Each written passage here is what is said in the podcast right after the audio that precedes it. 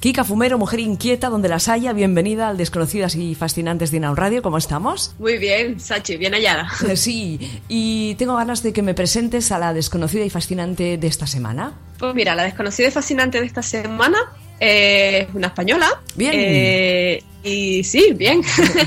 Eh, que tuvo una gran influencia en un momento muy culminante para nosotras las mujeres en nuestro país. Se llama Victoria Kent y el desconocida, esta desconocida fascinante la hemos titulado eh, Guerrillera sin fusil. Ya veremos por qué. Vale. Pues allá vamos.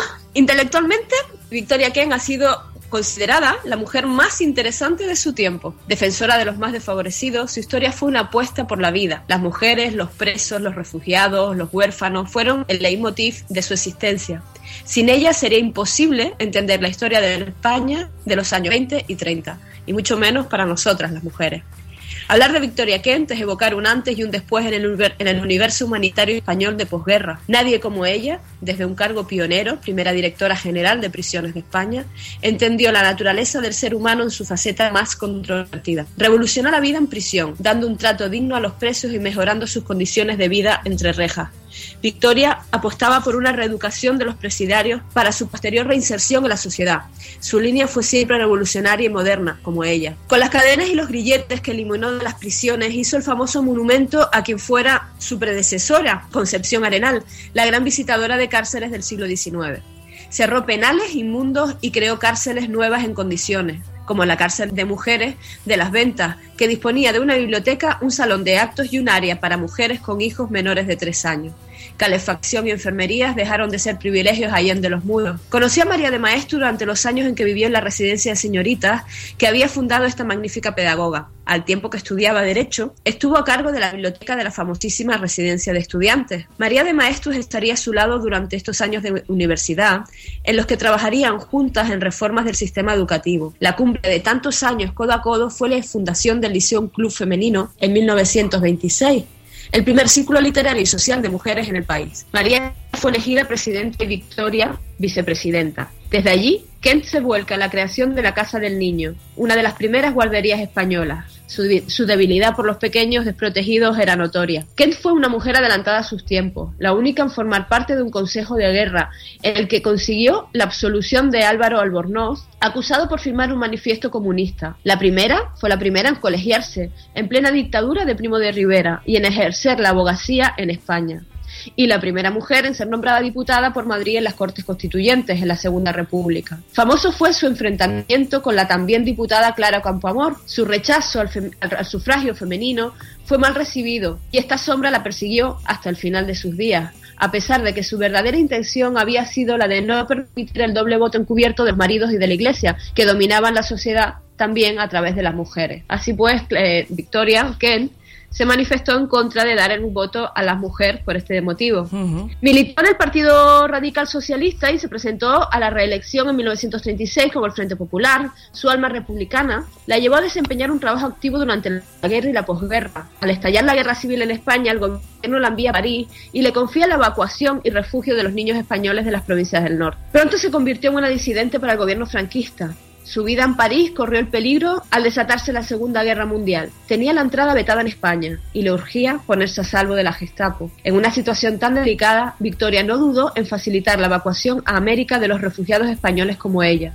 Paradójicamente, no consiguió huir y se vio obligada a seguir oculta en Francia durante los años de ocupación nazi. La Cruz Roja le ofrece un escondite en el bosque de Bolonia, Bois de Boulogne, donde permanecería bajo el seudónimo de Madame Duval hasta el final de la guerra. Esta desgarradora experiencia personal nos la relata en el libro que escribió en esos años, titulado Mis cuatro años en París. Eso fue en 1948. Concluida la guerra, viajó a México y de allí, dos años más tarde, a Nueva York. En la Gran Manzana fundó y dirigió durante 20 años la revista Ibérica, en la que publicaba noticias de España para los exiliados republicanos en los Estados Unidos. Su labor humanitaria seguía siendo palpable por doquier. Victoria Kent dedicó su vida a la lucha por sus ideales. Ni siquiera el peligro de la muerte la detuvo en ese arduo camino. Fue siempre honesta con ella misma y con sus semejantes, una mujer revolucionaria y valiente, de un gran carisma y trabajadora por excelencia. Victoria no era especialmente agradable ni brilló por su locuacidad, era más bien una mujer directa y tajante. De lo contrario, probablemente nunca hubiese conseguido cuanto consiguió. En 1977, a los 79 años y tras la muerte de Franco, volvió a su país natal después de muchos años de esclavitud, tal y como ella la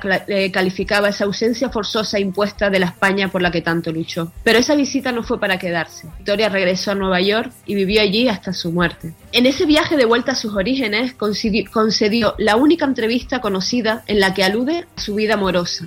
Yo me he dedicado a mi trabajo y no he tenido relaciones físicos sentimentales.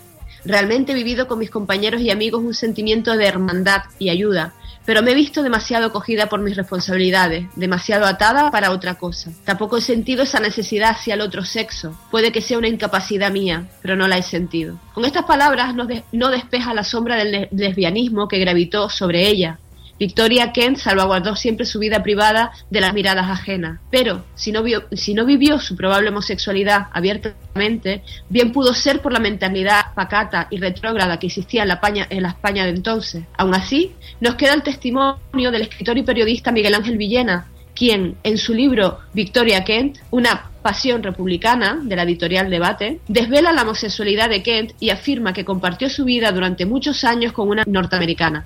Tal vez este hecho explique por qué no se quedó en España cuando regresó en el año 77. En septiembre de 1987, a la edad de 90 años nada más y nada menos, expira la vida de una mujer que lo dio todo por nosotras. A ella le dedico este desconocida es fascinante como agradecimiento a la mujer que hoy podemos ser. Muy bien. Kika, ¿y no se sabe nada de, esta mujer norteamericana? Pues no, eh, la verdad es que la vida privada de la sombra del lesbianismo, de la homosexualidad en Victoria Ken estuvo siempre, pues vamos, unida a ella, ¿no? Sí. Eh, la vida privada siempre la mantuvo bastante al margen es cierto que al caso al brillar tanto su trabajo y estar tan volcada en su trabajo, la vida eh, físico sentimental como ya la describía en la entrevista, pues estuvo, eh, bueno, pues no, no fue lo primordial en su, en su trayectoria, en su existencia. cuando, cuando el río suena porque agua lleva, como quien dice, la sombra siempre estuvo ahí, ella, ella dijo claramente que no, que nunca sintió atracción hacia el otro sexo, que fue, era una incapacidad suya, que nunca la había sentido, y bueno, por por personas que estuvieron eh, en su entorno y, y alrededor de ella, pues se, sabe que vivió con esta señora, pero no se sabe o no he podido yo eh, llegar, investigar más allá. Vale. O llegar más allá. Para saber más. Pues para saber más, yo recomiendo eh, a nuestros oyentes el, libro de Cuatro años en París, eh, en el que Victoria cuenta, bueno, pues esa experiencia de ese exilio eh, obligado, ¿no? A, fuera de su país por el que tanto luchó. Y bueno, es una historia, es un libro bastante bonito porque, bueno, hablan obviamente en primera persona y bueno, yo lo, lo recomiendo a, nuestras a nuestras oyentes. Es de la editorial eh, Gadir y el, tramo que cuenta, Cuatro años en París, fue de 1940 a 1944, que fue su exilio y se puede conseguir fácilmente.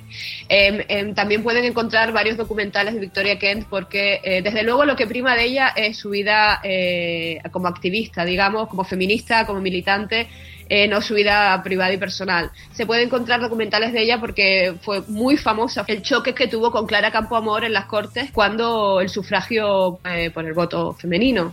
En el que, bueno, como ya hemos explicado, ella se manifestó en contra por miedo a que la Iglesia y los hombres utilizaran el voto de la mujer para darle poder a la derecha, ¿no? En fin, pues pues eso, para saber más eso. Muy bien, Kika. Pues nada, nos escucharemos otra vez en Inau Radio, ¿verdad? Segurísimo que sí, por supuesto. Bueno, pues hasta muy pronto, Kika, que vaya muy bien.